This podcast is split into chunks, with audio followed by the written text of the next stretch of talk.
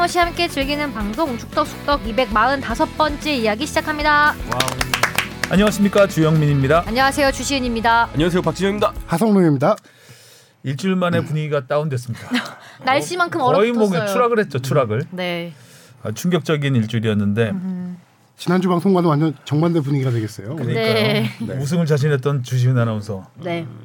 우승거리가 되고 있죠. 네. 아, 역시 너무 설레발을 쳤나 저희 뭐 싶기도 경고. 턴다 뭐 이런 얘기 있었는데. 네. 그러니까요. 빨리 일- 골 넣고 뭐 일찌, 울통 일. 일찌감치 네. 승부 갈라놓고 어, 경고 털고 근데 아무것도 못 털었죠. 네, 아무것도 못 음. 지난주에 그 얘기도 하지 그냥 탈탈 않았나요? 털렸죠 그냥 우리가. 경고가 지난주에 그 얘기 하지 늘었어요. 않나? 경기 끝날 때쯤 다 같이 경고 예. 못 네, 그냥 봤죠? 이게 제일 그렇지 않냐 이랬는데 상대한테 큰 피해도 안 가고. 네. 그러니까요. 잘못하면 클리스만 감독이 옷을 벗게 생겼는데. 아닙니다, 아닙니다. 경고. 자 요르단과 2차전에서 2대 2로 간신히 비겼습니다. 음. 선수들의 개인기만 의존하던 클린스만 감독의 전술 전술이라고 할 수 있을까요?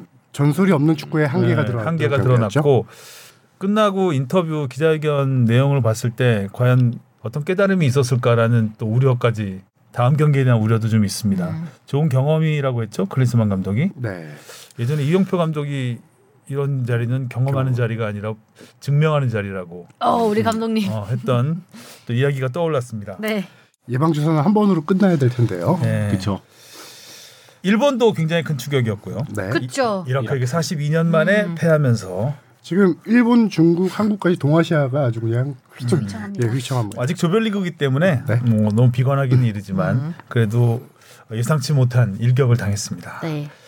자 그리고 16강 진출 팀의 윤곽이 가려졌습니다. 네. 최약체로 평가받던 타지키스탄, 팔레스타인이 사상 첫 승, 또 첫 16강 16강 진출을 이뤄서 또 사연들이 있는 나라들이잖아요.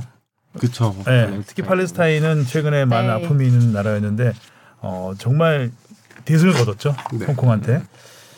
그리고 반면에 중국은 단 한 골도 넣지 못하고 네. 단 1승도 없이 뚝 떨어졌습니다. 탈락. 아, 탈락입니다. 동아시아 축구가 굉장히 순환을 당하고 있는데 자 오늘도 이야기 나눠보겠습니다. 먼저 네. 댓글부터 갈까요?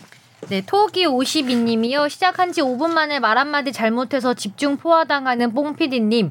이정찬님이 기침할 땐 가만히 있었는데 뽕피디님이 기침하니까 조용해라고 경고 주는 주하나 유튜브 24분 11초입니다. 아 이거 어떻게 발견하셨지? 그니까요. 누가 기침 소리를 내었는가? 생리현상이지만 참아야지. 뽕피디님 억울하면 선배야지 뭐. 네, 이 눈빛 봐요. 약간 이게 경멸하는? 듯한. 네. 네. 콜록 콜록 콜록 콜록. 바레인 요르단 둘 다 경기가 불안불안 요르단 경기 끝나고 퇴근길 라이브 TVN에서 하는데 채팅 댓글들이 후덜덜. 정말 댓글들이 그렇죠. 무섭던데요. 근데 아무래도 64년 만에 우승 도전이고 약간 많은 분들이 기대를 음. 역대 하고 최강 멤버에 네, 뭐 계셔서 굉장히 그런지 펌프질을 많이 해놔서 거품이 한 방에 빠지는 느낌이 들었습니다. 실망도 많이 하시지 않았나. 네. 네. 관심이 또 많이 올라가서 그런 것 같아요. 한국 축구에 대한 그 사랑과. 네. 저희 유튜브에도 댓글이 많이 달렸네요. 유튜브 조회수가 5만을 넘었고요. 댓글이 무려 90개가 달렸습니다. 하루 한 며칠 만에 5만 넘은 거는 이명웅 씨 얘기했을 때 이후 처음인 것 같아요. 네. 네. 뭐 영웅좌가 어. 강림했을 때. 네, 역시 뭐 이강인 선수에 대한 칭찬이 주로 네. 있었고요. 웅하범 01님이요. 이번 대표팀의 요르단전은 실망 그 자체입니다. 상대는 우리 대표팀 분석 잘해서 자기들 축구하던데 우리 팀은 운이 없어서 비겼다고 하기에는 전술이나 기타 등등 여러모로 많이 부족한 플레이였습니다. 리더의 중요성을 다시 한번 실감한 경기였습니다. 요즘 축구 기사에 클 감독님이 대표팀 풀백 자리에 선수가 없다며 기사가 많이 나오던데 우리 클 감독님은 얼마나 열심히 선수들 보러 다니셨는지 궁금합니다. K리그 직관수가 웅이 제 아들보다 더 적은 걸로 알고 있는데. 아 진짜 웅하범이 아, 아들 이름이 아드님의- 웅이었나 봐요. 네. 아 몰랐어요? 네, 저는 아 예전에 우차스 개그 웅이 중에 아버지. 네, 웅이 아버지. 웅이 아버 그건 줄 음. 알고. 어, 그래서 허재 감독도 허웅 있잖아요. 그래서 웅이 아버지라고 하죠. 네. 오, 아들 많이 다니셨나 봐요. 음, 아버지랑 같이 다녔겠죠. 네. 자 이슈로 바로 넘어가겠습니다. 네. 네.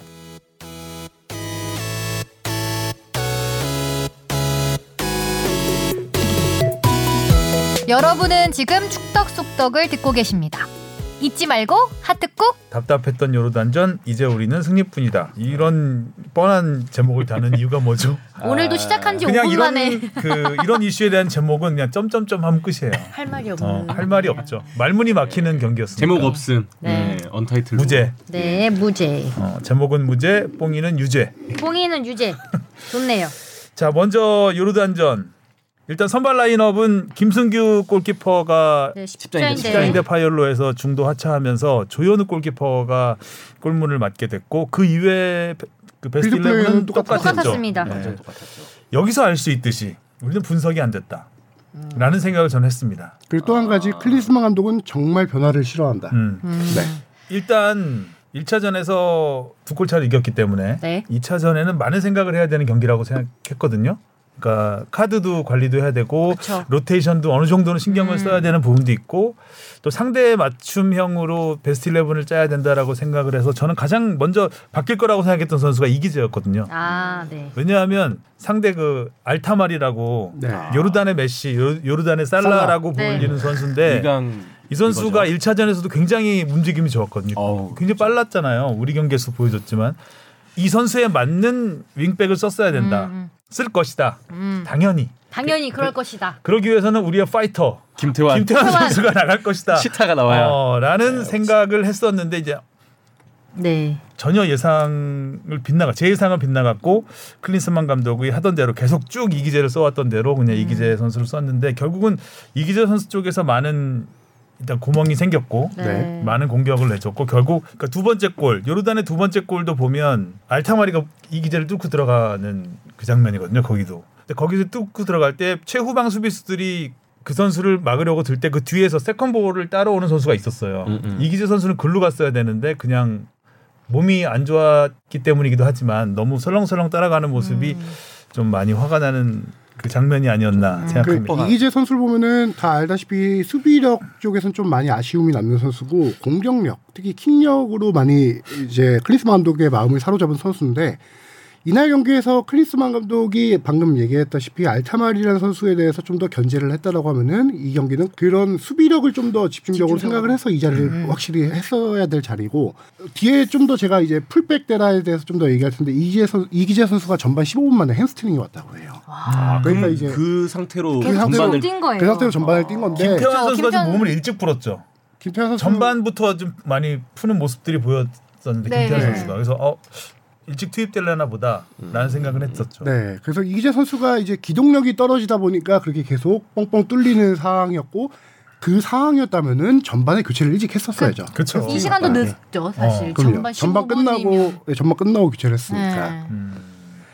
그래서 저기 요르단전을 보면요. 그, 그 전에 1차전 우리가 바레인전을 보면은 바레인전도 우리가 조직력이 좋았던 상 경기는 아니었어요. 그렇죠. 네. 이강인 맞아요. 이강인이 풀었죠. 이강인 네, 선수의 쇼에서 개인 기량으로 얻어낸 승리였던 건데 이번 요르단전은 이강인과 손흥민에게 의존하는 크리스만 감독의 그 어떤 전략이 없는 약점이 드러난 경기였고 그 선수들의 개인 능력을 중시하는 자율축구라고 하거든요 지금 크리스만 감독의 근데 선수들의 개인 능력이 이날 컨디션이 다 떨어져서 안 좋다 보니까 진짜 경기력 자체가 진짜 바닥을 친 경기였죠. 우리 경기력 이 안 좋았죠. 안 네. 좋았는데 네. 보면 반대로 생각해 보면 요르단은 우리에 대한 데뷔를 굉장히 잘했어요. 음. 어. 잘했어요. 이강인 이강인을 이중으로. 막더라고요. 네. 이강인한테 못하게. 그냥 달라붙는다기보다는 그냥 무모하게 두 명이 마크하는 게 아니라 이강인이 한 명이 뚫리면 바로 다음 선수가 음. 뒤를 맞춰주는. 커버 플레이가 근데 딱 딱, 딱 우리가 그렇죠. 전략을 준비를 못한 건지 모르겠지만 이강인 선수도 어 나한테 두세 명이 많이 묶네 많이 붙네 이러면 어 조금 더 빠르게 패스를 하고 간결하게 갈 수도 있는데 어 한번 뚫어봐야 되겠다 이 생각을 했는지 무리하게 도패를 하다가 뺏기는 장면도 되게 좀 많았고요. 그러니까 일단 기본적으로 한국 축구 클린스만호의 패턴이 이강인에서 시작을 하잖아요. 음. 그러다 보니까 상대 편, 상대 쪽에서는 분석하기 너무 쉬운 거죠. 네. 요 길목만 차단하면 되겠구나. 음.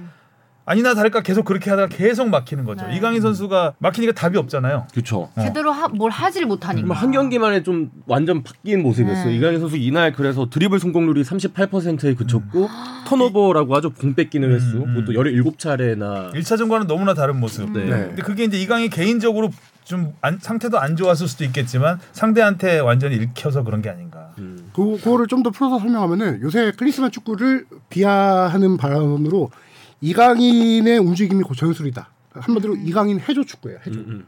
아, 해줘, 해줘. 해줘. 네, 어. 그렇게 말들 하시더라고요. 해조 축구라고 좀 하는데 이날 이강인 아까 드리블 횟수가 우리가 바레인전에서 이강인 선수가 여덟 조별리그 번인가? 1차전 최다인 8번을 여덟 했어요. 번 했어요. 12번 시도해서 8번 성공했는데 음. 이강인 못 선수의. 드리블 횟수가 이번에 아까 몇 성공률이 38%. 38% 그렇게 줄어든 것뿐만 아니라 팀 전체가 드리블 횟수가 줄어들었어요. 뭐냐면 은 바레인전에서 우리가 30번 드리블 시도했어요. 우리 팀 전체가. 그리고 17번 성공했어. 그러니까 57%. 선수들의 개인 기량에 의존한 축구가 50% 이상 성공하니까 통했던 거예요. 근데 이번에 요르단전에서는 우리가 횟수도 30번에서 22번으로 줄었고 팀 전체 드리블 성공률도 크게 줄어. 성공률 22번 중에 6번밖에 성공 못했어요. 27%. 그러다 보니까 이강인 선수에 대한 대비가 철저했다는 게 이강인 선수가 팀의 핵심인 거 알고 요르단이 이강인 선수의 대인 마크를 붙입니다. 그 미드필드 한 명을 대인 마크 붙이는데 이강인 선수가 이 선수를 뚫어낸다라고 했을 때 백업으로 두 명이 와서 협력 수비를 해요. 거의 한 그러니까. 이강인 선수가 이번에 이번 경기에서 부진할 수밖에 없었던 이유가 요르단이 그렇게 철저하게 대비하니까 황인범어에서 이강인으로 패스 가는 루트가 아예 안 차단이 돼, 된안 거예요. 돼요. 그 더군다나 그날 요르단 선수들이 되게 거칠게 초반부터 밀어붙였잖아요. 맞아요. 황희범 선수한테 초반에도 다 있었고. 생각하고 나온 거죠 거기서. 네. 그래서 그러다 보니까 우리의 플레이가 좀 더 위축되기 시작하면서 경기가 전체적으로 말리지 않았나. 그래서 황인, 응, 황인범 선수가 공을 뿌려주는 횟수 패스 콤비네이션이라는 게 있는데 보면은 이강인 선수에게 이날 경기 중에 딱 여섯 번밖에 공을 못 줬어요. 아. 줄 수가 없죠. 줄 수가 없어. 끊기는데. 이 클린스만 감독 체제로 오면서 황인범 선수가 상, 그 전방으로 많이 올라가고 특히 측면에서도 많이 플레이 하더라고요. 그래서 이강인 선수와의 호흡이 맞춰지면서 그런 득점 장면들이 많이 만들어졌는데 그렇죠. 예, 요르단전에 막힌 이유가 또 그런 패스 줄기가 약했던 게 이유가 아닌가 싶네요. 그러니까 이강인 선수가 본인한테 공이 안 오고 또 공을 받다 보면은 공 패스 루트가 없는 거야. 이- 너무 요르단이 상대 길목을 잘 우리 길목을 잘 틀어막고 있으니까 이강인 선수가 답답하니까 드리블을 시도하고 드리블은 두세 명이 붙으니까 또 안 되고. 또 안 되고 이 악순환이 계속 이어진 건데 근데 한 가지 우리가 조금 생각해야 될 게 이강인 선수가 이 경기 전날 전전날에 안 좋지 훈련 중에? 발목을 다쳤어요. 네. 음. 발목 인대가 다쳤다고 들었는데. 예. 그래서 발목을 네. 접질렸다라고 하는데 그러다 보니까 이강인 선수 우리 플레이 스타일 알잖아요. 또 페이크를 통해서 한 번 가고 그렇죠. 그 킥을. 해주는데 그 짜잔. 그렇죠. 이거. 발목이 온전치 않다 보니까 그 페이크라든가 이 접는 동작이 좀 원활하지 않았던 게 아닌가라는 생각도 많이 들더라고요. 훈련 중에 많이 다치네요. 기본적으로 드리블이 많은 축구가 약팀을 상대할 때는 뭐 충분히 먹힐 수 있지만 상대가 그걸 대비하고 나오면 굉장히 어렵거든요. 안 돼요, 안 돼요. 거기서 이제 감독이 전술을 써야 되는 거죠. 음. 그렇죠. 그러니까 드리블이 많은 축구는 기본적으로 개인기 축구잖아요. 뭐 브라 남미 축구들이 이제 주로 드리블이 많은 축구고 그런데 그런 축구는 감독이 그냥 놔둬도 선수 개인기로 그냥 가는 축구고 그게 안 되면 안 될 때를 대비해서 감독이 있는 거잖아요. 아무리 좋은 선수를 써도 네. 근데 거기서 그냥 전혀 손을 못 썼죠. 네. 음. 그래서 또 특히 전반전 흐름이 요르단한테 많이 주도권을 내줬잖아요. 우리 선제골 내준 이후에 아 선제골 먼저 넣은 이후에 근데 그때도 아, 뭔가 이 팀에서 벤치에서 지시가 없었다고 느껴졌던 게 그 한참 점유율을 뺏길 때 좀 우리가 공을 좀 소유하면서 흐름을 다시 우리 쪽으로 챙겨 왔어야 될 그 타이밍에 계속 공을 줄 데가 없다 보니까 뻥뻥 멀리 차기 시작하더라고요 최전방으로. 음. 어 이거 왜 우리나라가 요르단한테. 밀리지? 어, 뻥축구를 하면서 흐름이 밀리지? 하면서 그때 좀 불안했을 때 코너킥도 많이 내주고 세트피스를 주기 시작하면서 골 먹히고 이제 역전까지 내줬던 그 흐름을 왜 막지 못했나 그게 좀 제일 아쉽더라고요. 그래서 이 경기에서 보면서 느꼈던 게 아, 황희찬 선수가 이런 경기 좀 풀어줄 수 있는 스타일인데 그렇죠. 몸으로 밀고 들어가는 스타일, 네, 직선적으로 약간 안 뗄 때는 직선적으로 네. 들어가야 되는데 음. 그런 부재가 좀 많이 아쉽더라고요. 근데 전반적으로 선수들 컨디션이 좀 안 좋아 보인다는 느낌이 있었는데 왜 그럴까요? 이게 그 휴식 시간도 사실 그러니까 충분하잖아요. 충분하죠. 조금은 당황하지 않았을까라는 생각도 하고 요르단이 굉장히 세, 음. 생각- 세게 어, 나왔다. 생각보다 투박하게 나왔어요. 그리고 음. 수비를 잘 되게 잘했어요 요르단이 굉장히 생각보다 빨랐고 되게 조직적으로 수비를 잘하니까 선수들이 이게 짜여진 각본대로 뭔가 전술대로 간다면은 이럴 때는 이제 어느 어떤 식으로 공략을 해야 되는지 이게 뭔가 서로 약속이 돼 있을 텐데 아마 그게 안 돼 있고 선수 개인기에 의존하다 보니까 누구한테 주지 이 생각을 하는 거지. 음. 그러니까 선수들이 멈칫멈칫하게 되고 줄 데 없으니까 뻥 차게 되고 저는 보면서 클린스마노는 어떤 전수 어떤 축구인 거지? 그러니까 요즘에 예를 들어 선수비 후에 역습도 있고 뭐 점유- 전방 전방 압박을 압박을 해가지고 어, 전방 압박을 강하게 해서 하는 게 요즘 많이 대세잖아요. 네. 근데 그런 것도 있고 아니면은 뭐 패스 위주의 축구, 그러니까 빌드업 빌드업을. 빌드업이냐 이것도 아니고 저것도 아니고 음. 빌드업은 거의 못, 못 보여줬던 것 같은데. 그러니까 좀 어쨌든 되게 막 쫓기면서 경기를 한 것 같은 네. 느낌이 들었어요. 그러니까 비긴 것도 다행이다. 싶은. 다행이죠. 그- 네. 사실 뭐 조규성 선수가 요즘 많이 욕을 먹고 있긴 하지만 그 문전에서 그거만 처리를 잘 해줬어도 뭔가 분위기가 이렇게까지 마지막까지 막 그야말로 쫓기듯, 쫓기듯이 진짜. 네. 가진 않았을 텐데 맞아요. 뭐 경기를 지금 다시 돌이켜 봐도 위협적인 유효슛이 기억이 한잘번안 나요. 뭐 이강인 선수가 없어. 약간 발리슛으로 때려서 그 골키퍼가 음. 막았던 뭐그 이강인의 정도 슛이 다 정면으로 갔죠? 기억나고 네. 그 유효슛 자체가 이제 잘 없었던. 자 음. 그리고 가장 우리 비난을 많이 받고 있는 조기성 선수 네. 네. 아, 음. 아쉬웠죠 플레이가. 많이 아쉬웠죠? 조규성 선수가 특히 비난을 많이 받는 이유 중에 하나는 그 어, 후반이었는데 부심이 옵사이드를 들었어요. 아 거기서 어. 음, 네, 들었는데 네, 네, 네. 주심은 경기를 진행했어요. 그쵸. 네네네. 왜냐면 음. 요새 트렌드가 끝까지 그런 상황에서 부심이 옵사이드 깃발을 안 들거든요. 음. 그래서 그거를 골 장면으로 이어졌을 경우 비디오 판독으로 해서 하는 트렌드인데 그냥 끝까지 갔어요. 부심이 들었기 때문에 상대 선수도 멈추고 우리 선수도 약간 멈칫했어. 근데 경기 진행됐으면 넣었어야지. 선수는 네. 그 상황에서 넣었어야 되는데 그거를 본인도 경기 끝나고 믹스존에서 반성한다라고 얘기를 하더라고요. 마지막까지 집중해서 댓글 가졌어야 보니까 되는데. 한라산 대폭 대폭발 슛인가 네. 이렇게 써놨던데 거기서 왜 이렇게 힘들어 굳이 그렇게 힘들어서 차지 않아도 되잖아요. 그렇죠. 다들 힘이 많이 네. 있나, 들어가 어. 있나 봐요. 다 공이 뜨더라고요. 너무 음. 높게. 오현규 선수도 막 붕붕 뜨고. 왜 그리고. 조규성 선수 그 찬스도 있었죠. 이기재 선수가 중거리 슛 때리고 나서 튕겨져 나오는 그게 제일. 아까웠죠. 예, 물론 바운드 상황이라 쉬운 볼 처리는 아니었던 것 그렇죠. 같긴 한데 그래도, 그래도 이제 그거는- 예, 유효슛 정도로는 연결해 주는 게 맞지 않았나. 아니, 거기서 발만 대면 공간이 확 나오는 상황이었기 때문에 그렇죠. 그러니까 우레이가 약간 중국에서 그런 상황에서 예. 못 넣어가지고 많은 비난을 받았었는데 아, 가장 아쉬웠던 건 그거 같아요. 이제 조규성 선수가 지난 월드컵에서도 활약했던 거 보이면 음. 헤딩 잘 따주고 몸싸움 해주고 또 뭐 손흥민 선수와 연계입 플레이도 좋았는데 어 왜 그런지는 모르겠지만 이제 전방에서 고립되면서 어 그 공중볼에서도 너무 아쉬운 모습을 보였더라고. 이날 이제 공중볼 싸움을 총 네 번 정도 했는데 그 상황에서 한 번도 볼을 못 따서 예, 조금 조규성 선수의 장기를 많이 못 살리지 않았나. 근데 그 원인을 좀 봐야 되는 게 조규성 선수의 개인의 약간 골 결정력 부족이라든가 부진한 경기력도 있지만 조규성 선수의 최고 강점은 확실히 높이를 이용한 제공권 싸움인데 음. 이강인 선수로부터 올라가는 크로스를 거의 못 봤어요. 음, 맞아요. 안. 이날 안 돼. 자안 다시 돌려보면 이강인 선수가 크로스조차 기회조차 막혔던 거죠. 그리고 이강인 선수가 이날 크로스만 보면요, 크로스가 딱 한 개 했어요. 성공이 아. 실패가 세 개였습니다. 그러니까 이- 조규성 선수 쪽으로 공이 올라가질 않는 거예요. 거기다가 나머지 하나 루트는 손흥민 선수와의 연계 플레이인데 손흥민 선수가 이날 골은 넣었지만 최근 두 경기에서 손흥민 선수가 우리가 기대하는 모습까지는 아니에요. 그렇죠. 지금 네. 두 경기에서 손흥민 선수의 턴오버가 31차례예요. 아, 많이 뺏기더라고요. 이것도 많다. 계속 똑같은 얘기인데 손흥민 선수에게도 집중 수비가 붙으니까 어, 줄 데가 없고 또 드리블 돌파하다가 실패하고 이게 악순환이 계속 지금 이어지고 있는 거죠.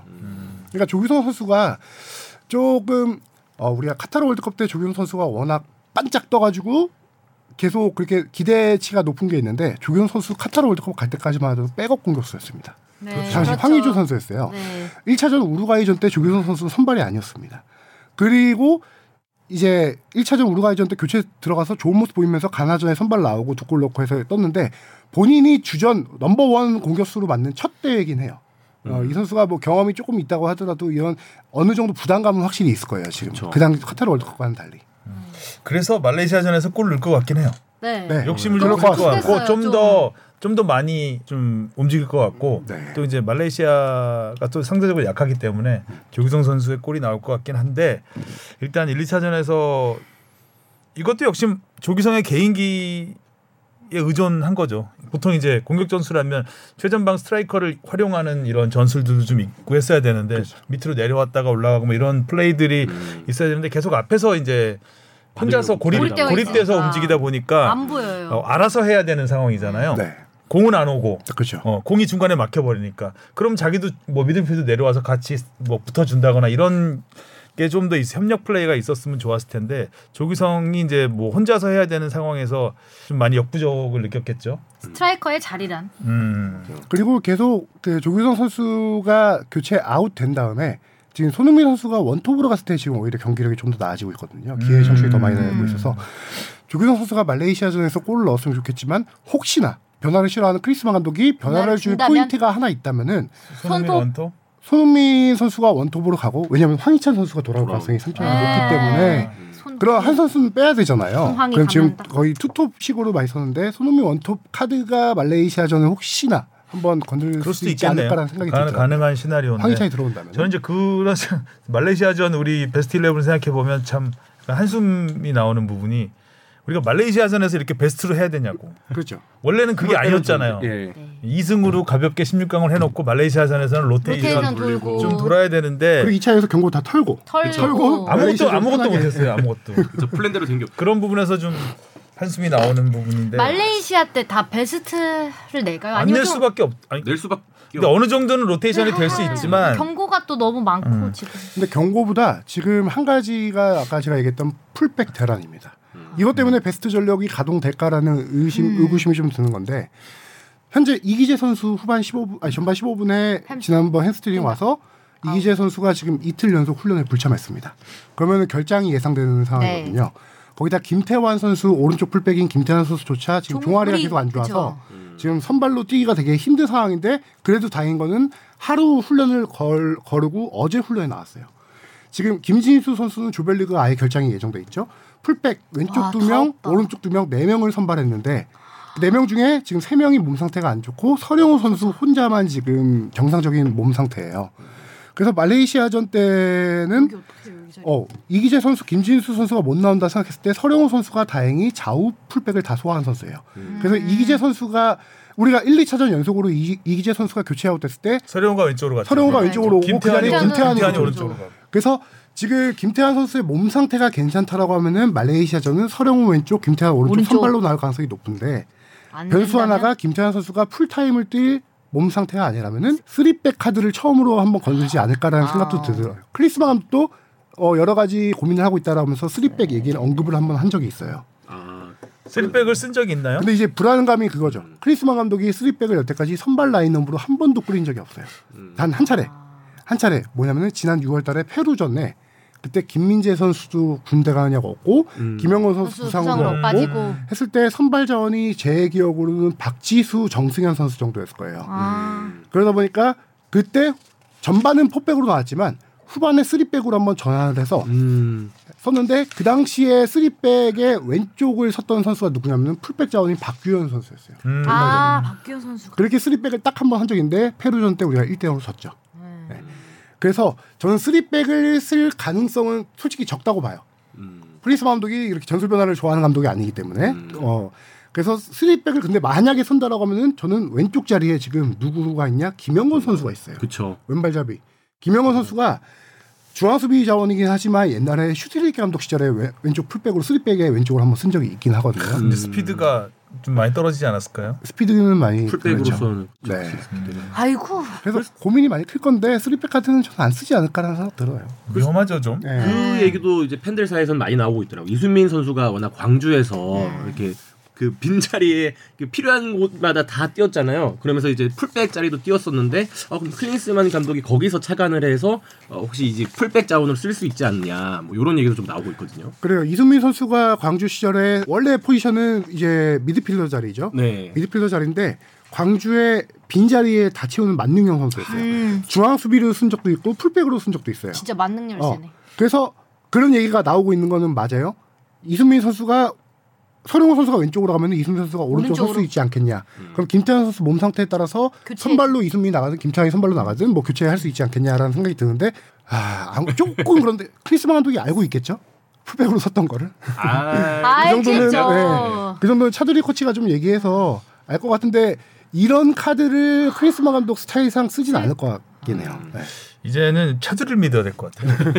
그래서 그런 부분도 좀 아쉽죠. 그 이번에 원래 쭉 아시안컵이 23명을 뽑았다가 26명이 됐고 뭐 최근 트렌드가 그렇기 때문에 또 그런데 저번 월드컵을 생각해 보면 우리나라가 지금 계속 풀백 자원이 없어서 약간 예비 자원으로 비슷하게 윤종규 선수를 같이 풀백 총 5명을 뽑았잖아요. 그렇죠. 근데 이번에는 딱 4명만 뽑았는데 물론 이런 부상 상황을 시- 생각 못한 것도 있기는 하겠지만 막 어. 원래도 이제 기존에 조금 이렇게 약한 자리였기 때문에 거기에 대한 보강해서 좀 더 뽑았어야 됐지 않나 이런 또 지나고 나니까 아쉬움이 좀 남죠. 중요한 자리인데.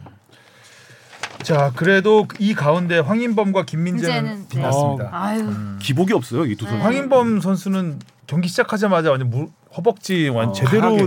차였잖아요. 그쵸, 테이핑도 둘러. 굉장히 아픈 자리잖아요. 네. 맞아 보신 분들은 알겠지만 그 우리가 타이거 킥이라고 하지 않나요? 다리에 그냥 네. 힘이 쫙 빠지는 그렇죠. 거의 전기가 빡 오면서 다리에 네. 일어설 수도 없는 네. 그거를 거의 달려오는 니킥으로 맞았잖아요. 그렇죠. 어, 그러면은 저는 100% 실려간다 저거. 음. 들 것에 일단은 실려 나간다라고 생각했는데 거기서 그냥 일어나더라고요. 농구 진짜 경기에서는 음. 교체 투입 정신력이 진짜 아웃이. 자유롭기 때문에 그런 상황 생기면 농구는 무조건 한 5분 이상 쉬게 해줍니다. 빼서. 아 그거 못 뛰어요 네. 못 뛰어요. 어. 그리고 한동안 절룩거렸죠. 네. 어. 전룩거리는 안타까워. 와중에도 그러고 와서 2분 뒤인가 손흥민 선수에게 패스를 찔러주는 그 해서 페널티를 냈는데 중요한 건 여기서 비디오 판독이 이날 4분 이상 걸렸어요. 어, 엄청. 그때. 황인범 선수가 어느 정도 좀 조금 쉬었지. 쉬면서 회복을 아, 하더라고요. 네. 4분 아, 동안 그래도 그 종료 직전에 동점골 사실 황. 황인범의 골이잖아요. 네. 뭐 자책골로 음. 됐지만 그거 넣은 다음에도 절룩거리더라고요. 네. 아, 그 상황도 그죠? 정말 대단했던 게 지금 황인범 선수가 두 경기 연속 풀타임, 특히 그 요르단전 골에 가까운 그 상황에서는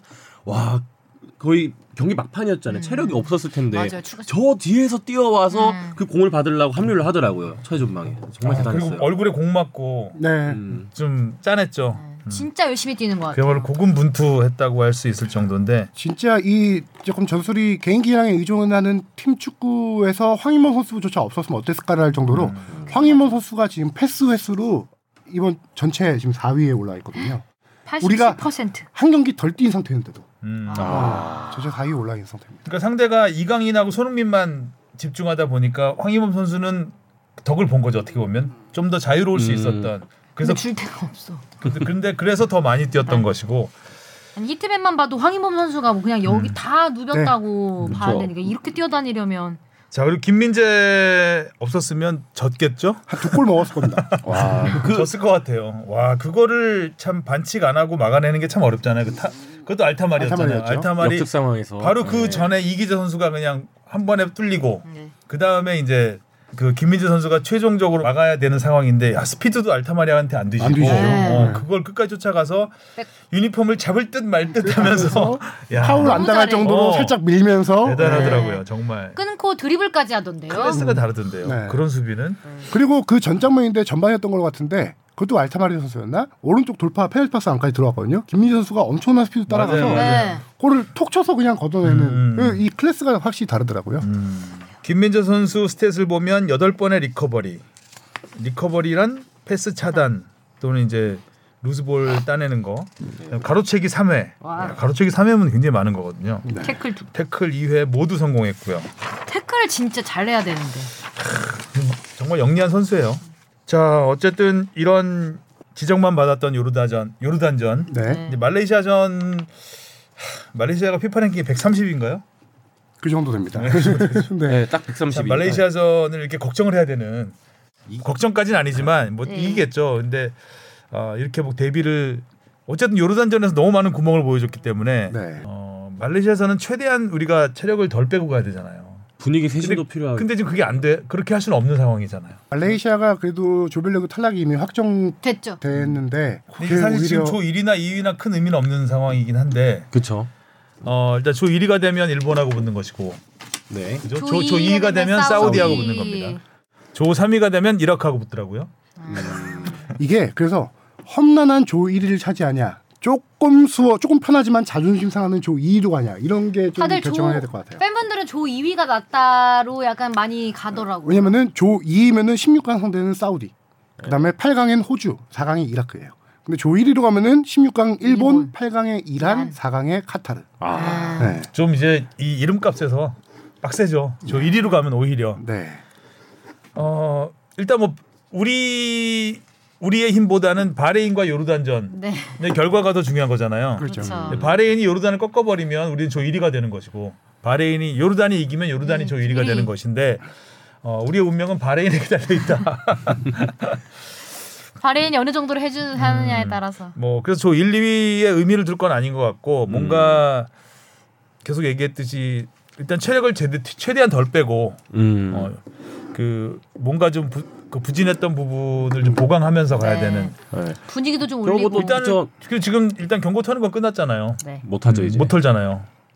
근데 16강전에 데뷔하면서 3차전을 치러야 되는 거죠. 그렇죠. 조심히 잘 가져가야죠 이제. 음. 근데 이제 클린스만 감독도 조 2위 가능성을 충분히 생각하고 있는 게 요르단전 끝난 다음에 조금 이제 바뀐 기류가 뭐냐면은 전력 분석관들을 사우디전에 파견했습니다. 음, 해야죠. 그날 우리 경기 열리고 다음 날인가 다다음 날이에요. 사우디 대 키르기스탄 네, 경기였나? 키르기스스탄. 네, 그 경기였는데 거기에 전력 분석관 3명을 파견을 합니다. 클린스만 감독이.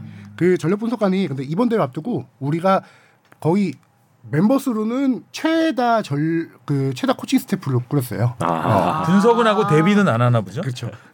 분석만 하고 알고 있는 거야. 아, 최다 그냥. 코칭 스태프. TSG 마인드인 거죠. 어, 분석한 대로 알타마리 잘하네. 이러고 있는 거야. 코칭 스태프보다 지원 스태프. 지원 스태프가 아, 그렇죠. 많은데. 이번 대회 앞두고 분석관 두 명을 클린스만 감독이 영입을 했어요. 추가 요청을 해서 아. 그 중에 한 분이 크리스, 크리스 록스턴 분석관이고 어, 마크 포더링햄 데이터 전문가예요. 근데 이 록스턴 분석관은 2022년 피파 전체 전력 분석 팀장이에요. 어우. 아마 크리스마 감독이 그때 TSG 기술위원을 하면서 같이 인연을 맺었던 사람 같은데 그 사람을 영입했고 이름값은 대단하네요. 네, 대단하신 분. 포더링햄 감독은 이래저래 초호화 멤버인데. 그렇죠. 데이터 전문가이긴 한데 그러니까 재료는 최상인데 이 요리사가 좀 맞습니다. 요르단전은 분석을 안 하셨었던 음. 건가? 분석만 했다니까요.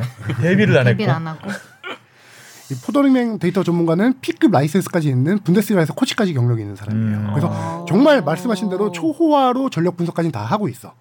그리고 클린스만 감독은 그렇게 전력 분석관들을 사우디전에 보내놓고 본인은 그때 뭘 했냐 들어봤더니 선수들 멘탈을 잡아주기 위해서 면담을 했다라고 해요. 어. 이번에 아. 워낙 비난이 게임 쏟아지고? 있잖아. 네. 아, 조규성 비난이- 선수뿐만 아니라 뭐 박용우 선수 등등 핸드폰을 안 해야 될 것 같은데. 그래서 그 어떤 선수들에게 조언을 해주냐라는 멘트가 나오는데 그 멘트가 조금은 공감은 안 가는데 여론을 신경 쓰지 마라 대화 기간 동안에 참 그게 근데 쉽지가 않죠. 쉽지 않죠. 쉽지 않죠. 정답이에요. 그- 그건 당연한 맞아요. 정답인데 알면서도 안 되는 게 또이 네. 황인범 선수의 인터뷰 내용도 이게 좀 인상적이었는데 워낙 말을 잘하는 선수이기 그렇죠. 때문에 네. 이 조규성 선수에 대한 맹비난이 네. 이어졌잖아요. 그리고 비난받는 선수들한테 어, 내가 제일 힘들어봤던 선수다. 황인범 선수도 욕 많이 먹었죠. 많이 먹었었죠 한때. 한때. 음. 내가 제일 힘들어봤던 선수다. 문제될 것도 없고 세상이 끝난 것도 아니라는 말을 해주고 싶다. 이게 맞아요. 이 멘탈 관리에 굉장히 중요한 참 어떻게 보면 당연한 말인데 이게 쉽지가 않죠. 네. 음. 멘탈 코치를 같이 시켜야 될 것 같아요 황인범 선수 멘탈 코치가 없거든요 대표 당장 P급 라이센스를 줘라 멘탈 코치. 어 원래 멘탈 코치도 늘 같이 있는 거 아니었나요? 아니요 멘탈 코치? 없어요 아. 클럽 그 빅리그 클럽 팀들은 있지 있는 않죠? 경우가 있는데 있는데 네, 대표팀은 없는데 이번에도 멘탈 코치는 따로 없어요 우리도 있어야 될 것 같긴 해요. 큰 대회 할 때라도. 근데 제가 한 세 명 있어야 될 것 같아요. 아나콘다는. 저희요? 아 근데 저는 보면서 아나콘다 얘기한 거 아니에요? 아 저희 아, 괜찮아요. 우리 아, 괜찮아요. 멘탈 좋아요? 저희는 너무 울어서 선수들이. 아, 예. 근데 좀 그렇게 왜냐면 저도 음. 그선 축구 해보고 난 다음부터는 이제 선수들에 대한 이런 얘기들을 쉽게 안 하게 되는데 음. 저희도 못하면 시청자들이 나가라 그러고 막 되게 비난을 많이 하시거든요. 음. 그러니까 뭐 얼마나 더 많이 음. 그 신경을 쓰겠어요. 직업이 축구 선수인데 근데 좀 그렇죠. 필요할 것 같아요. 저희는 그래도 감독님이 굉장히 사실 이제 현대 사회에서 가장 어떻게 보면 흔한 질병이 됐잖아요. 네. 정신과 질환이라는 게 여러 가지가 있는데 또 이제 워낙 각박한 세상을 살다 보니 사람들이 정신적으로 다 힘들어요, 누구나. 네, 좀- 그러니까 멘탈 코치는 대표팀뿐만 아니라 다 있긴 해야 돼요. 어, 여기저기 조직에서 음. 멘탈 관리를 해줄 필요가 있죠. 그런 의미에서 우리 대표팀에도 당연히 있는 게 좋을 것 같아요. 음. 그나마 다행인 거는 제가 이것저것 얘기 들어보면은 클린스만 감독이 약간 뭐 우리가 볼 때 전술적인 아쉬운 점은 있지만 선수들의 그 멘탈 잡고 면담하는 소통 이런 건 되게 강, 강점이라고 해요. 아니, 근데 좀 어떻게 보면 좀 철이 없게 느껴질 정도로 천진난만하잖아요. 싱글벙글 웃고 아이스박스 앉아서 무념무상. 아 언제 한번 그 클린스만 감독님 SNS도 화제가 된 적이 있는데 그 글 쓰는 거 보면 진짜 딱 천진난만이 올려요. 막이 서울의 이 풍경 같은 거 도심 어. 풍경을 보여주면서 와 서울 뭐 낭만적이에요. 어 뭐 어. city 뭐 이런 거 막. 아니, 그러니까 인간적으로는 굉장히 낭만적이고 어떻게 보면 좀 멋진 사람이죠. 근데 이제 이 축구 대표팀 감독으로서 그 보여줘야 되는 뭔가 리더십에 네. 있어서는 약점이 좀 많다는 걸 느끼는 거죠. 비난은 좀 자제해 주시면 좋죠. 음, 경기 끝나고 낭만을 즐기시고요. 자, 우리 대표팀은 이제 일단 바레인한테 우리 조순이는 걸려 있는 것이고 상대 팀을 생각해 보면 일본이 이라크한테 패했습니다. 이- 그리고 그 거 딱 졌을 때만 해도 와 우리 이라크한테 1대5 이긴 팀인데 네. 그렇죠. 어 하면서 조금 고소한 느낌도 들면서 뭔가 자부심도 들면서 반대로 일본은 요르단을 6대 1로 이긴 팀인데. 그때까지 요르단의 아. 전날까지는 그 네. 생각이 들었는데 야 이렇게 아, 되고 갑자기 보니까 우리는 갑자기 왜 그러지? 약간 이런 느낌이었어 보는 내내 왜 그러지? 요르단 감독 그 얘기를 했잖아요. 평가전 그 일본한테 6대 1로 진 거에 대해서 그 한국 경기 끝나고 물어봤던가 전에 물어봤던가 그래서 어, 평가전에서는 내 약점을 다 노출하는 거다. 음. 그 얘기를 했죠. 음. 어, 그, 그렇기 때문에 사실 스코어가 중요한 건 아니죠. 이게 이- 뭐 골을 먹었을 때 계속해서 공격을 하려고 했던가 뭐 하다 보면 여섯 골도 먹고 일곱 골도 네, 먹는 뭐. 거잖아요. 뭐 브라질이 독일한테 일곱 골 먹고 지는데 뭐 월드컵에서도 근데 이제 우리는 그 요르단의 그 결과만 보고 요르단을 좀 우습게 본 면이 있었고 그쵸. 뭐 사실 요르단이 1차전에서 말레이시아를 4대 0으로 꺾었을 때도 이게 뭐 요르단이 말레이시아니 잘해서 아, 네, 말레이시아니까 네. 그렇게 평가를 했는데 약간 조금 우리가 좀 얕보지 않았나. 그러니까 바레인이 말레이시아를 1대 0으로 이겼으니까 요르단이 굉장히 잘한 거죠. 네. 말레이시아를 상대로. 그런 것도 좀 생각을 했었어야 되고. 요르단이 여러모로 준비를 다 매 경기 잘 하고 나온 팀이네요. 요르단이 뭐 어떻게 보면 클린스만 감독 말대로 좋은 경험이 되려면 음. 어 많은 걸 여기서 깨달아야죠. 깨닫고 네. 준비를 해야 되는 것이고 네. 이라크도 잘하던데요. 어우 이라크. 네. 어, 이라크, 어, 이라크도 이라크가. 굉장히 준비를 많이 하고 나왔다는 게 딱 우리와 요르단 같았어요. 느낌이. 일본은 이라크를 딱 무시하고 들어왔고 네. 이라크는 정말 철저하게 야 굉장히 수비가 탄탄하더라고요. 네. 일본이 지겠어 했는데. 탄탄한 수비에다가 확실하게 측면 공격 루트를 음. 최고 강점을 잘 살려서 이, 일본 수비가 저는 그렇게 와르르 무너지는 건 진짜 오랜만에 보는 경기. 그러니까 완전 오합지졸 아니었나요? 네네. 스피드도 너무 느리고 음. 뻥뻥 뚫리던데. 일본 수비가 또 자랑하는 게 풀백 자원들이잖아요. 다 그죠. 유럽파 선수들이기 때문에. 근데 일본의 그 측면 수비를 뚫었던 선수가 누구냐면은 이라크전 우리와 평가전 했을 때 이강인 선수를 퇴장시킨 그 선수였어요. 몸싸움에서 퇴장시킨. 아. 그 선수가 정말 그쪽을 탈탈 털면서 음. 그쪽에서 계속 크로스가 올라오고 후세인 선수의 헤더 두 골이 다그 똑같은 방식으로 터졌죠. 그래서 저는 딱 그 경기 보고 야 이라크가 우리나라한테 고마워야 된다. 우리가 평가전 해줬으니까 일본을 저렇게 대비했지. 예방 주사 우리가 놔줬지. 요르단은 일본한테 고마워하겠다. 일본한테 고마웠죠. 고마워하겠죠. 서로 고마워하겠죠. 네. 아. 근데 일본은 정말 어 최근에 분위기가 너무 좋았잖아요. 뭐 독일, 네. 10연승. 10연승 아니에요? 계속 다 이겼죠. 골도 많이 넣고. 평균 4.5골. 네. 그것도 요르단 6대 1 경기가 공식 A 매치가 아니어서 빼고 10연승이에요. 맞아요. 그것까지 했으면 11연승이었는데 골도 많이 넣었는데. 그렇죠. 일본은 지금 뭔가 모리아스 감독 뭐 일본에서 언론 일본 언론에서 모리아스 감독의 이제 실- 전술을 신뢰하지 못하겠다. 거기도 금방 돌아섰어요. 85% 신뢰하지 못하겠다라고 했는데 기자 10연승을 했는데. 기자들이란 10연승 했는데. 음. 일본은 지금 구보 선수가 부상에서 돌아와서 이날 경기에서 선발로 뛰었었고요. 근데 지금 아직 미토마 선수가 돌아오지 못하는 상황인데 공격력이 괜찮긴 한데 일본이 뭔가 지금 주전 선수의 컨디션이 전반적으로 많이 떨어져 있는 듯한 느낌이에요. 음. 이게 보면은 월드컵 때도 좋았지만 월드컵 때는 좀 합을 맞출 기회가 마, 더 많고 월드컵에 몸 상태를 많이 맞췄는데 일본이 유럽파가 워낙 많잖아요. 음. 시즌 중에 와가지고 선수들이 전반적으로 컨디션이 좀 힘들구나. 그러니까 1년 전 카타르 월드컵 때와 비교했을 때는 카타르 월드컵 때보다 준비 기간이 이번에 짧긴 하거든요 아시안컵이. 그렇죠. 네. 네, 합류되고 거의 바보. 그러니까 합류 시점도 다 상이하고 이번에 준비 시간이 유럽파들이 좀 많이 적지 않았나. 근데 일본은 그래도 워낙 전력이 뛰어난 팀이기 때문에 일본은 갈수록 컨디션이 좋아질 음. 팀이긴 해요. 그래서 모리아스 감독도 정말 지고 나서도 자신감을 드러내요. 우리의 준비 과정이 전혀 문제 없었다라고 음. 얘기를 하더라고요. 뭐 우승이 목표라서 뭐 조별리그에 뭐 1위 1비 안 하려고 하는 것도 있는 것 같은데 네. 당장 뭐 1승 1패면 뭐 그래도- 그래도 뭐 16강은 거의 확실시 되는 건가요? 아 이 조 2위 조조 2위예요. 조이 조이는 절대 못하고 일본은 어. 조 2위가 거의 유력. 저는 일본하고 이라크전 보면서 약간 사우디와 아르헨티나전 보는 것 같은 느낌이 살짝 들었던 게 음. 그러니까 일본이 방심하다가 와, 와- 방심하다가 당하는 후반에 아무리 해도 안 되는 네. 그런 거였고 우리와는 조금 결이 좀 다른 패배였던 것 같아요. 다른 경기였던 그리고 또 일본은 지금 골키퍼가 계속 그두 경기 맞아요. 연속 불안한 모습. 그 스즈키죠. 가나. 아버지랑 네네. 일본인은 어머니로 알고 있는데 홍현 선수 경험도 아, 많이 중요한데. 없더라고요. 그래서 그 이번에 대표팀 명단 꾸리면서도 일본 대표팀 명단을 꾸리면서도 논란이 됐던 게 일단 최전방 자원 왜 후르아실 안 뽑았냐 네. 그 셀틱에서 날아다니는 선수를 그리고 득점왕. 골키퍼 예 그리고 음. 골키퍼 자리 그러니까 경험이 있었던 넘버원 골키퍼가 있었는데 그 선수를 제외하고 뭐 음. 이런 경험이 없는 선수들을 음. 위주로 데리고 와서 어, 거기에 대한 비판이 있었는데 지금 스즈키 선수가 좀 불안한 계속해서. 불안한 모습을 보인다 보니까 월드컵 때하고 멤버가 많이 바뀌었나요?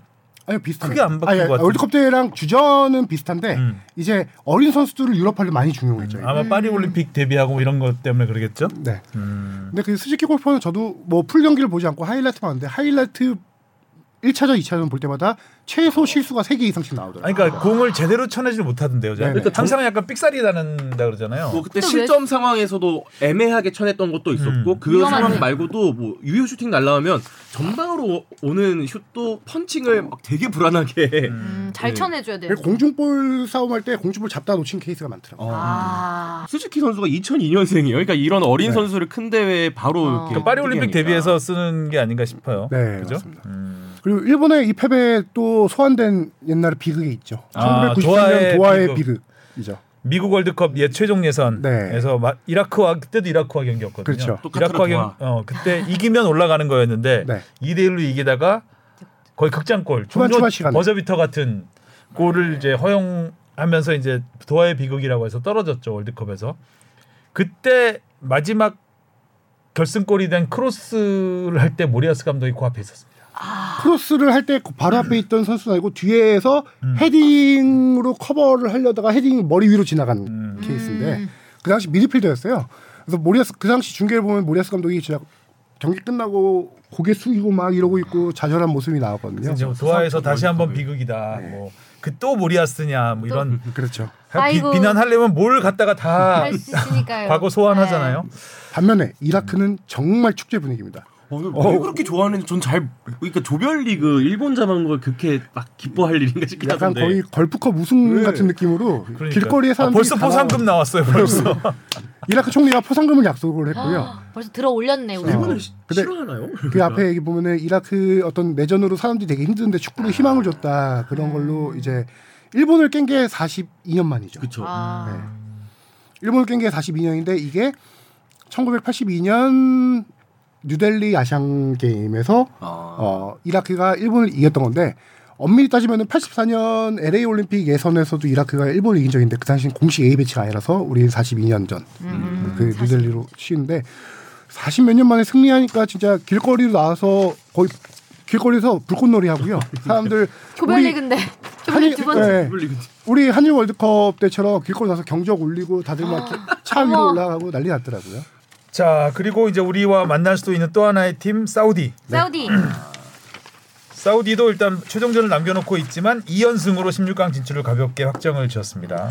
오만과 사실- 키르기스스탄을 꺾었는데 경기 내용은 뭐 그렇게 사우디가 압도적이진 않았던 것 같아요. 상대. 투장에 의한 음. 뭐 것도 있었고요. 뭐 오만전에서는 거의 버저비터 같은 각자골로 그렇죠. 추가 시간 골로. 겨우겨우 이겼고 그렇기 때문에 뭐 사우디 전력이 뭐 일본과 비교해 보면 우리가 16강에서 만날 상대로는 오히려 사우디가 낫지 네, 않을까라는 않. 그런 얘기가 있죠. 음, 평가는 당연한 것 같고요. 네, 사우디를 하나 경계 지금 네. 네 분이 좀네 분이라고 하기엔 뭐 잡음이 좀 있죠. 팀 내. 아, 예, 예. 음.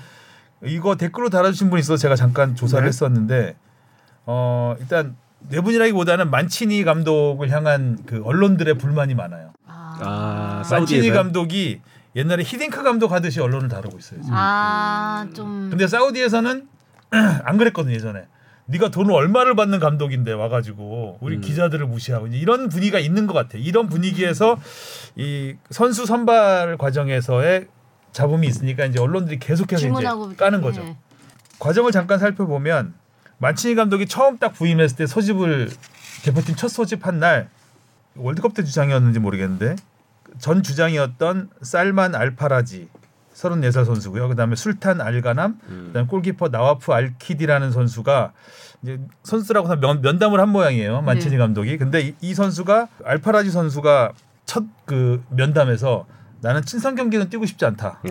아. 어, 라고 얘기를 했다는 거예요. 이거 이제 만치니 감독이 열이 받은 거죠. 음. 그리고 다른 두 선수는 어 저는 주전으로 뛰는 경기 아니면 소집 응하고 싶지 않다. 음. 어머 어머. 출전 보장을 얘기- 해달라. 어, 얘기를 하는 선수예요. 그 나머지 두 선수 이 알가남과 알키디라는 선수는 호날두하고 같은 팀이더라고요. 거기서 주전으로 뛰는 선수인데 어, 그럼 잘하기 실력은 출중하겠네요. 대표팀에는 뽑히는 선수인데 그 감독한테 약간 나 주전을 안 시켜주면 나는 안안 하겠다. 와. 그러니까 이런 식으로 찐상 경기는 안 뛰고 어, 대회만 뛰고 싶다. 뭐 이런 얘기를 하니까 가서 기선 제압하려고. 아니? 호날두한테 이상한 거 배웠네. 이상 노쇼를 배웠구만. 아, 나쁜 거 빨리 배운다고. 네. 그래서 이 세 명들이 그걸 빼버린 거예요. 최종 명단에 제외했죠. 아. 빼버리니까 어, 감독이 좀 자기하고 자기 안 생각이 안 안 맞는다고 맞나. 실력을 보고 뽑아야지 한다고 해서 음. 계속해서 포화를 붙고 있는 거예요.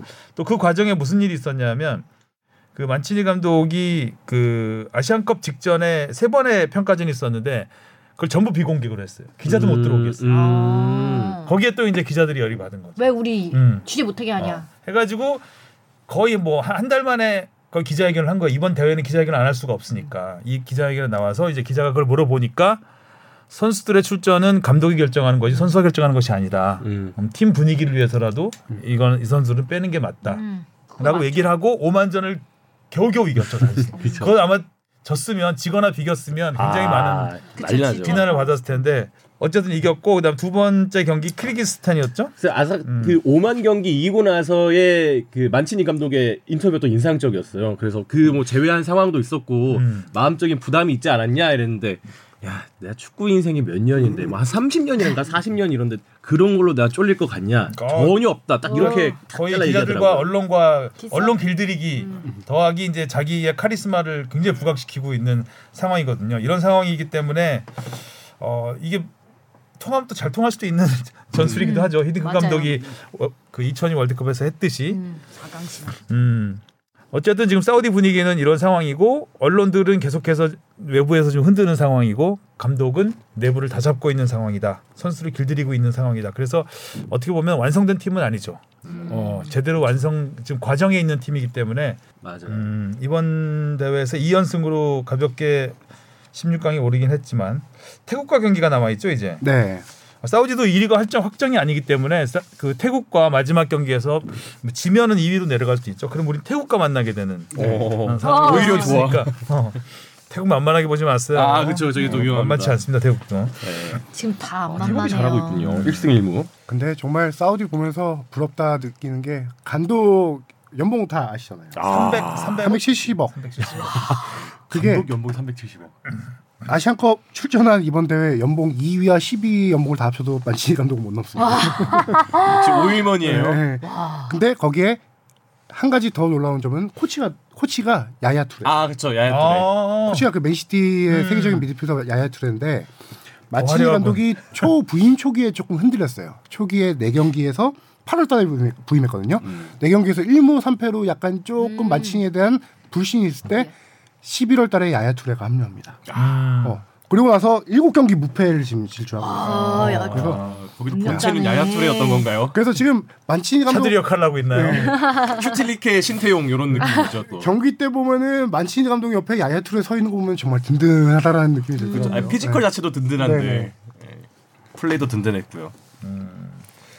자 그리고 B조에서는 호주가 호주가- 2승 1무. 호주도 좀 음. 우승 전력은 아닌 것 같아요 보면. 맞아 경기를 뭐 겨우 이겼죠. 뭐 유효 슈팅 하나로 뭐 이기고. 전부 겨우 세 경기 다 겨우 겨우였어요. 네. 마지막 경기 우즈베키스탄전에는 우즈베키스탄도- 1대1로 비겼고. 네. 그런 거 보면 저는 A조 카타르가 좀 놀라운 것 같아요. 사실 지난 월드컵에서는 워낙 지금 부진했었는데 지금 뽑은 카타르가 제일 좋죠. 왜 와, 지금까지 보여준 거는 지금 이란도 물론 다 이기긴 했지만 뭐 그냥 그냥 이란답게 이겼고 카타르가 의외로 굉장히 폼이 네, 좋아. 사실 대회 이번에 아시안컵 들어서기 전엔 저희가 월드컵에서의 인상이 강하게 남았었기 때문에 그러게 말이에요. 그렇게 잘하진 못할 것 같다. 아무리 개최국이라 하더라도. 음. 어 근데 막상 뚜껑을 열어보니까 사실 뭐. 중국도 거의 2군 내보내서 후보 선수들 내보내서 잡은 거잖아요. 원더골 넣고. 그렇죠. 거의 2군이었어요. 10명이 바뀌었어요. 네. 바뀌고 근데 카타르도 2군 냈을 때 0대 0으로 비기고 있다가 음. 후반에 주전 3명을 딱 투입하더라고요. 그렇죠. 주장 알하이도스가 골을. 알하이도스 넣고 야, 아피프 넣고 아. 거의 푸스카스 골 아니에요? 사실 코너킥 저희가 상상으로만 넣는 골이잖아요. 네. 그거는. 예. 예전에 일본에 오노신지 있을 때 네. 그때가 99년 청소년 대회였나 올림픽 대표팀이었나 이거하고 똑같은 골이었거든요. 네. 그러니까 크로스였나 코너킥인가 모르겠는데 그런 식으로 크로스가 올라와서 그걸 논스톱으로 차는 발리로 어. 막. 야. 가장 전 세계적으로 대표적인 이 골 장면은 맨유 베컴의 코너킥을 스콜스가 아. 받은 제일 유명한 이거는 장면이죠. 정말 그 조직력과 개인기의 아, 거의 그렇죠. 뭐 극이 극한이라고 볼수 사실 있죠. 뭐 이걸 짜도 못 하잖아요. 이렇게 네. 현실화를 못 하는 정확히 글로도 골인데. 못 주고 그렇게 정확히 차지도 못해요. 그것도 아웃프런트로 이렇게 감아차 가지고 기가 막힌 궤적을 그리면서 들어갔잖아요. 그렇죠. 그리고 또 뭐 수비벽이라고 부를 수 있을 만큼 많은 선수들이 모여 있는 그 공간을 또 뚫고 따라야 가는. 되고 그런 네. 골은. 그 코너킥을 넣어준 선수가 그러니까 골 넣은 선수 알하이도스 코너킥 한 알, 아피프 선수 둘 다 교체 투입 되자마자 한 거거든요. 아피프는 지금 득점 1위. 득점 1인데 그 아피프가 코너킥을 그렇게 정확하게 올려주고 아. 알하이도스가 했는데 알하이도스는 한마디로 카타르의 제일 레전드예요. A 매치가 현재 170몇 개. A 매치 최다? 출전이고 주장이고 30 30대 중반이에요. 친선 경기만 뛰나 이 선수는? 아, 그럼 더 그래서 몇 개? 그러니까 A매치는 다 뛰는 거지. 와. 카타르의 레전드이자 아피프는 카타르의 앞으로 현재 에이스인 선수입니다. 그리고 알모에즈 알리 나오지도 않았잖아요. 알모에즈 알리 나오지도 나오지도 않았- 않았어. 알모에즈 알리와 아피프 선수가 우리나라로 치면 손흥민 이강인 정도 되는 선수들이에요. 음. 네, 근데 중국은 기회는 중국이 더 많았어요. 맞아요. 어, 전반부터 진짜 골문 텅텅 비어 있는 상황이 몇 번 있었는데 거기서 야 골키퍼 정면으로 가고 음. 골문 빗나가고 참 안 된다 이 팀 골. 넣는 거 어려워요. 카타르전에서 그 슈팅을 10개를 했는데 그 중에 유효 슈팅이 두 개인가 했어요. 지금. 맞아요. 아. 그 유효 슈팅도 골 골키퍼 정면이에요 거의. 네, 맞아요. 골키퍼가 손만 대면 막을 수 있는 거리. 정말 중국의 골 결정력은 정말 문제인 게 이번 대회 지금 중국으로 좀 얘기하면은 네. 세 경기에서 35차례 슈팅을 했는데 한 골도 못 넣은 거예요. 아, 중국이 우제이, 우레이. 중국이 이란 이란 대회가 1970한 골도 못 넣었대. 몇 년, 76년인가 72년이었나? 하여튼 48년 만에 아, 1승도 없이 아, 예. 48년 만에 1승도 없는 것뿐만 아니라 한 골도 못한 넣은 못게 처음이에요. 못 아시안컵에 참가한 이후로 처음으로 조별리그에서 한 골도 못 넣고 1승도 못한 대회예요. 그리고 2무 했으면 잘했네. 그러니까. 웃긴 게 2무에서 오늘 경기 다른 주 결과로 탈락이 그치? 어, 시리아 결정됐지만 팔레스타인이 이기면서 2무 했죠. 1패를 해놓고 감독이 우리 아직 탈락 기다려, 아직, 아직 아니야. 아니, 거기 양코비치 감독도 보면 되게 아니 실타래 다. 줄 잡고 있는데 실타래 다 풀어서 한 줄 딱 남아 있는데 아직 떨어지지 아니 않았어. 아니야. 아니, 기다려 봐. 뭐 아까 뭐 클린스만 감독님 보고 낭만이라 그랬는데 거기가 제일 낭만인 것 같아. 낭만파고 기다려봐. 항상 웃고 있고 경기 저, 어, 두 경기 지금 뭐 한 골도 못 넣는데 아 우리 그래도 무- 무실점 아니냐 이런 얘기하고 있고. 긍정의 왜 효과인가? 소개시켜주고 싶지? 뭐 영향이 있을지 없을지 모르겠지만 대회 직전에 그 CCTV 다큐멘터리 지난주에도 잠깐 언급하셨잖아요. 음. 선수들에게 보게 하는 게 말이 돼요. 대회 그러니까요. 직전에. 그러니까 분위기가 네. 선수들이 니들 이랬다가 죽는 거야 뭐 네, 이런. 네. 아, 솔직히 말해서 걸. 걸리진 않았는데 찔리는 선수도 있을 네. 수 있고. 그쵸. 어. 이야기 들을 어, 나. 나도 좀 네. 주고 들어왔는데 여기 이럴 수 있잖아요. 대표팀에 어, 뽑힌 선수? 대표팀 뽑힐 아. 때좀 줬는데 그거 왜? 아, 좀 적게 주긴 잘했다 저거보다 막 이럴 수도 있잖아요. 아니면은 열 받은 거 있을 수도 있어. 그리고 열받 아, 아, 내가 이때 그래서 못 들어왔던 거야. 뭐 그렇죠. 그러니까 여러 있고. 가지 예. 선수들이 좀 약간 부글부글하게 만드는 거 아니겠어요? 네. 네 편이라는데 그거 네 편을 다 보게 하면 네. 시간도 오래 걸리겠다. 자야 네 편이면 되는데 그쵸. 어. 약간 중국은 최악의 분위기에서 최악의 결과를 냈고 중국 언론도 최악의 대표팀이라고 지금 비난하고 있습니다. 아유 중국은 자 그리고 벤투호가 네. 올라왔어. 16강에 올라갔습니다. 네. 뭐 이란에게 2대 1로 지긴 했지만 그래도 또 어쨌든 벤투 감독은 카타르에서 좋은 추억을 계속 이어가네요. 그렇죠. 네. 이, 이 경기도 할 얘기가 좀 많은데 이란한테 2대 1로 졌잖아요. 음. 이날 다 알다시피 팔레스타인전에서 벤투 감독이 경고 누적으로 퇴장당해서 관중석에서 그렇죠. 관중석에서. 있었죠. 우리 근데 스타디움 우리하고 비슷하네. 스타디움도 에듀케이션 시티 똑같아 똑같습니다. 맞아. 3차전 예. 그래서 벤투 감독이 관중석에 앉아 있는 장면 나오는데 그 옆에 익숙한 인물이 한 명 있었습니다. 마이크 비트박스 아니 그 익숙한 인물이 있는데 그 사람이 누구냐면요. K리그 부산 감독했던 페레즈 감독이에요. 아, 네, 페레즈 감독이 지금 아랍에미리트 코치로 가 있거든요. 아. 그 페레즈 감독을 소, 그 부산 감독에 추천한 사람이 벤투 감독이에요. 워낙 친분이 있어요. 주거니 어. 그래서. 이번에 또 페레즈 감독이 부산에서 안 좋게 나갔잖아요. 그쵸. 어, 안 좋게 나가고 그렇게 아랍에미리트 코치로 갔는데 어, 벤치에서 경기를 지켜봤는데 결과는 우리가 포르투갈 이긴 거와 달리 이번에 졌지만 기적은 기적이 똑같은 게 2대 0으로 지고 있다가 마지막에 한 골을 만회한 게 결정적이었습니다. 음 그렇죠. 2대 0으로 졌으면은 근데 뭐 그래도 올라가긴 했을 거예요. 그래도 조 3위로 어, 조 3위로 올라가긴 했을 텐데 했는데 조 2위가 되는 결정적인 역할. 마지막 한 골을 넣은 걸로 인해서 승점 똑같고 팔레스타인한테 예, 골득실에서 한골 골득실에서 앞서서 앞섰죠. 예. 한골 앞서서 올라갔죠. 팔레스타인이 참 대단해요. 거의 홈팀 같던데요. 막 경기장 분위기가 네. 그리고 골도 뭐 어, 홍콩이 참 안쓰러울 정도로 몰아붙이던데. 3대 0으로 이겼죠. 팔레스타인이 지금 뭐 어떤 이전 전쟁 때문이지만 거의 홈팬처럼 응원을 받고 있더라고요 매경. 그래요, 맞아요. 상대 팀도 중동 지역에서는. 네. 마음은 다 팔레스타인 편이기 때문에 네. 그래서 팔레스타인이 올라간 것도 참 드라마였고 네. 그다음에 이번에 신태용 감독이 이제 오늘 하죠. 아, 그렇죠. 아, 일본과 인도네시아. 아. 신태용 네. 감독도 일본을 꺾였다고. 역시 변함없이 자신감 넘치는 코너킥 한 어, 저희 세트피스 한 20개 준비해가지고 가겠죠 이번에도. 어제 기자회견에서. 기자회견에서 멘트가 내가 일본을 제일 잘하는 감독이다. 맞아, 맞아. 더라고요. 일 잘할. 일- 일본 잘 알고 세트피스 잘 하시는 분인데 어쨌든 인도네시아도 뭐 거의 올라간 거나 다름없으니까 와 대단해요. 인도네시아로 이렇게 또 만드시는. 인도네시아가 베트남을 꺾은 게 컸죠. 네. 원래 음, 그 그렇죠. 라이벌 관계에다가 베트남이 라이벌도 아니죠. 베트남이 거의 그, 예. 압도적이라고 봐야 되는데 음. 전 상대전적으로 보면 인도네시아가 역시 많이 좋아지긴 했어요. 네. 네. 음. 그 베트남은 트루시에 감독이 인도네시아에게 패배한 게 상당히 커요 타격이. 지금 베트남 언론이 완전 돌아섰어요. 원래 그 언론을- 전에도 안 좋았잖아요. 안 좋았는데 1차전 일본한테 잠시나마 역전시키고 되게 좋았잖아요. 네. 언론 다 분위기가. 돌아섰네. 다 그래서 돌아섰어. 어제 기자회견에 트루시에 감독이 나왔는데 인도네시아전은 패배 얘기하면서 왜 이 주축 선수 한 명을 뺐냐라고 하니까 트루시에 감독의 멘트가 딱 그래서 감독이 내가 결정하는 거야. 음. 딱이 말로 끝내더라고요 그냥. 기자들이 좀 오바를 많이 하죠. 이제 감독을 할 때 전술에 대해서만 얘기하고 이제 그래갖고 히딩크 감독한테 혼쭐 났었죠 한번. 네. 자, 아시아컵 참 이번에 재밌게 돌아가요. 중동 강세가 또 여실히 드러나는 것 같고요. 뭐 어쩔 수 없죠. 카타르에서 네, 하니까 그거는 당연히 예상됐던 건데 의외로 생각보다 어, 기대하지 않았던 팀들이 잘하고 있다. 네. 카타르도 그렇고 요르단도 그렇고 음. 이라크도 그렇고 이번에 첫 출전한 A조의 타지키스탄도. 아 타지키스탄도 그렇죠. 음. 야 타지키스탄이 참 대단해요. 어쨌든 타지키스탄이 조별리그 3차전에서 처음 이번 아시안컵에 첫 처음 골. 나왔거든요. 첫 골, 첫 승, 첫 16강 진출을 한 경기에 다 이뤄낸. 야, 매번 역사를. 쓰고 있네요. 네. 감독 인터뷰가 아주 인상적이었어요. 감독이 이거는 타지키스탄 저기 국민의 승리고 타지키스탄 축구협회의 승리고 역사고 막 이러면서 레바논은 뭐냐고 레바논은. 근데 레바논도 좀 요즘 그 약간 전쟁에 살짝 그 연결돼 있는 나라라서 뭐 음. 수선하긴 하죠. 자 이렇게 해서 아시안컵은 막바지로 치닫고 있고 이제 우리 아시안컵이요 막바지란 이제 아, 아. 조별리그 막바지 죄송합니다. 이제 안 시작이야. 돼요, 막바지면. 네 큰일 나요. 하성영 기자는 이제 출장을 가고 어 네. 가세요 카타르? 음, 출장 다음 주부터 이제 현장에서 소식을 좀 전해드릴 것 같습니다. 음. 오래 있다 오셔야 될 텐데. 현장에 전해줄 건가 봐요. 전화 연결하는 거죠? 아, 뉴스를 통해서 이 시간에는 현지 시각 새벽 4시죠. 네. 네. 빡세네요. 아, 잠깐 이제 아시안컵 말고 그 외의 소식 하면 그들이 떠난 사이 김민재 없는 아. 바이에른 뮌헨은 베르더 브레멘에 16년 만에 패배를 패배. 당했습니다. 패배. 1대0 패배. 그런데 패배. 16년 전 베르더 브레멘에게 패했을 때 바이에른 뮌헨 감독이 클린스만이었습니다. 어머. 왜 여기 또 클이 왜또 연결고리가 클? 또왜 이렇게. 또 클? 이게 이제 바로 우리가 전이었나요? 그 요르단 경기 전이었나요? 다음 날이었나요? 거의 좀 엇갈려서 나왔어요. 이 뮌헨의 그- 패배가. 그쵸, 저뭐 우리가 토요일 경기였고 아마 뮌헨이 음. 일요일 경기였나 음. 그랬을 거예요.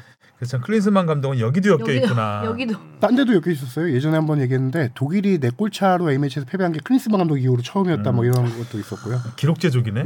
기록의 사나이. 좋은 이번에 기록이면 우, 좋은 이번에. 우승 기록을 한번 제조해 주셨어요. 네, 좋은 24년 걸로 만에. 좀 좋은 걸로. 그래서 미네는 지금 승점 41로 레버쿠젠과 7점 차나 7점 차나 나요. 와, 선두 레버쿠젠이 레버쿠젠과 뒤집기가 쉽지 않아요 이 정도면. 10점 차면 큰데요. 지금 레버쿠젠이 기세가 당, 대단하죠. 유일한 유럽에서 무패팀 음. 행진 달리고 있는데. 그러게 말이에요.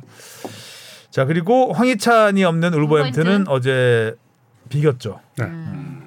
그리고 K리그 이적 소식이 좀 있었는데 광주의 핵심 자원들이 속속 대전으로 가고 있다. 어. 이수민 선수. 중앙 수비수 아론이 네. 갔고 대전 돈 많이 쓰네요. 변준수 선수는 트레이드로 갔고 근데 국가대표 미드필더 이순민도 대전으로 갔죠. 네. 그리고 수원 삼성이 지난주 얘기했는지 모르겠는데 수원 FC의 김현 선수를 네, 영입을 선수. 확정을 했고 이런 소소한 축구적인 소식. 고승범 선수의 울산 이적 오피셜이 아, 났고요. 아.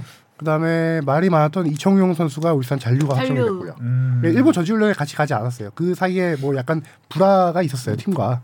근데 그게 잘 이제 이청용 선수가 홍명보, 홍명보 감독과의 직접적인 불화는 아닌데 이청용 선수가?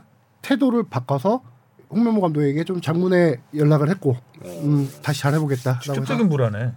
아 홍명보 코칭 스태프와 불안데 아, 코칭 스태프와 네, 네. 아 불화도 있었고 좀 여러 가지 사건이 있었어요. 음. 예, 있는데 그렇게 해서 전지훈련 합류해서 어, 울산과 동행을 이어가게 됐고 음. 고영준 선수도 최근에 어 고영준 오셨죠? 포항의 유스 출신 고영준 선수가 지금 파르티잔 세르비아 리그에 이적을 확정했습니다. 오. 파르티잔이 그 빨치산이거든요. 아. 그러니까 빨치산이 파르, 파르티잔에서 온 그러니까 정예군이 아니라 이 그러니까 군사용으로 좀 정예군이 아니라 이제 뭐라고 해야 되나요? 민병대 이런 그런 느낌의 이게 옛날에 이제 빨치산이라는 이름이 붙게 된 계기가 파르티잔이었고 왜냐하면 예전에 뭐 빨치산 얘기 많이 나왔잖아요 얼마 전에 국방부 장관이 네. 홍범도 장군 얘기할 때 홍범도 네. 어, 뭐 그런 얘기할 때 빨치산이 뭔지도 모르냐고 막 이런 얘기할 때 파티산에서 얘기가 좀 산으로 갔죠. 파르티산으로 파르티잔. 가네요. 어, 파르티산 스펠링 맞겠죠? 파르티잔. 파티에서 파르티산. P A R T I T I Z A? N 파르티잔. S A N. S A N인가요? Z A N. 일단 영어식 파티산은 음, 그렇습니다. 괜히 딴 얘기했나요? 자 이런 이런저런 얘기 나눠봤습니다. 다음 주는 또 분위기가 급반전됐으면 좋겠네요. 네, 좋겠죠 분위기? 좋아야죠. 음. 우리의 목표는 우승. 음.